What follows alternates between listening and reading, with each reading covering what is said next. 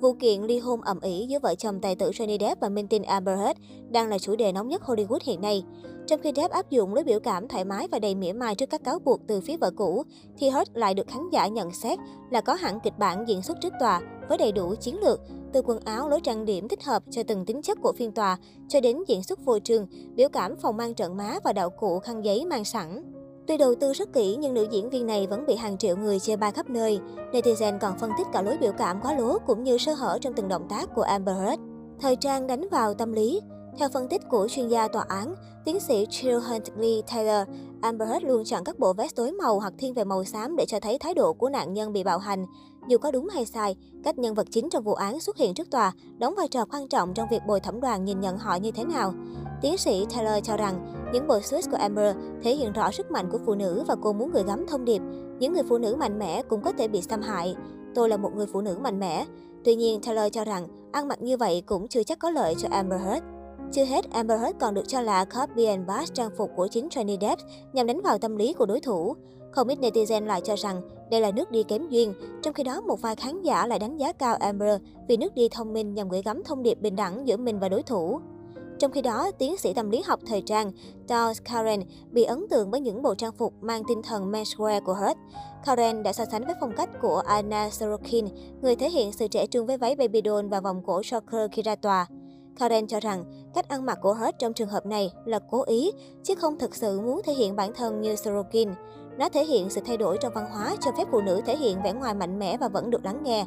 Karen bày tỏ quan điểm, Việc mặc quần áo có vẻ trung tính hoặc nam tính hơn hoàn toàn trái ngược với những gì một người thường làm. Giờ đây, với phong trào Me Too, phụ nữ đang đòi công lý. Tôi không nghĩ họ cần phải đóng vai nạn nhân. Họ có thể chơi đùa như kiểu, này, tôi là một kẻ xấu xa. Hình thức ăn mặc của Hurt cho thấy điều đó. Makeup biến hóa theo chủ đề của phiên tòa.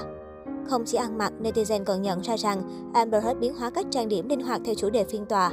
Trong phiên khai nhận của Johnny Depp, nữ diễn viên trang điểm theo kiểu đầy quyền lực và mạnh mẽ như cố tình đánh môi thâm và đậm, kẻ lông mày sắc và vẫn chút mi như thường để thể hiện tâm lý không sợ hãi trước lời cáo buộc của chồng cũ. Lúc đó, Amber Heard vẫn còn chú ý vào khâu làm tóc từ sân gợn sóng búi cao điệu đà với vài phần tóc thả xuống. Netizen cho rằng, vì đây là phiên tòa có ghi hình livestream nên Amber vẫn phải để ý hình tượng với tư cách là một diễn viên người nổi tiếng.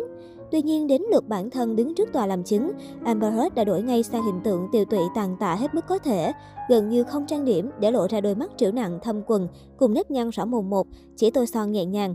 Đến thời điểm này, nữ diễn viên đã chuyển sang kiểu làm tóc rủ rượi, kẹp tóc một bên hoặc búi tóc đơn giản như người phụ nữ đau khổ. Khán giả đều ngán ngẩm khi nhận ra sự thay đổi rõ ràng về ngoại hình của Amber Heard. Màn diễn xuất bị 10 triệu khán giả chê dở tệ, đạo cụ cũng không cứu nổi thảm họa này. Highlight của chiến lược này chính là màn diễn khóc của Amber Heard trước tòa. Đến phiên khai nhận, nữ diễn viên đã thuật lại toàn bộ vụ việc năm xưa, tố cáo Johnny Depp hành hung cô ngay sau khi cả hai kết hôn. Đáng nói khi khai nhận về vụ bạo hành năm xưa, Amber Heard không hề đưa ra bất cứ hình ảnh bằng chứng nào thuyết phục. Cô liên tục nộp lên tòa hình ảnh Johnny say rượu hay hình quang cảnh lộn xộn ở hiện trường. Khán giả đều thắc mắc tại sao khi bị đánh đấm đến mức gần gãy mũi, Amber Heard không chụp lại vết thương. Ngoài ra, mỹ nhân này liên tục dùng những cụm từ như tôi không nhớ rõ, gần như bị gãy mũi, không chắc có bị gãy mũi hay không. Và đỉnh điểm dân trào khi Amber Heard bắt đầu bật khóc trong hai phiên tòa. Phiên tòa thứ nhất, Amber Heard méo máu kể lại chuyện bị Johnny tác lần đầu tiên. Tuy nhiên khán giả nhận ra rằng cô liên tục thay đổi biểu cảm nhanh như lật bánh tráng, cố gắng sụp xuôi khi đến đoạn cao trào và cần thuyết phục tòa án. Hơn 10 triệu khán giả đã xem clip biểu cảm của Amber trên mạng xã hội và để lại bình luận chê bai diễn xuất, tố cô nói dối và liên tục khai nhận không khớp với biểu cảm.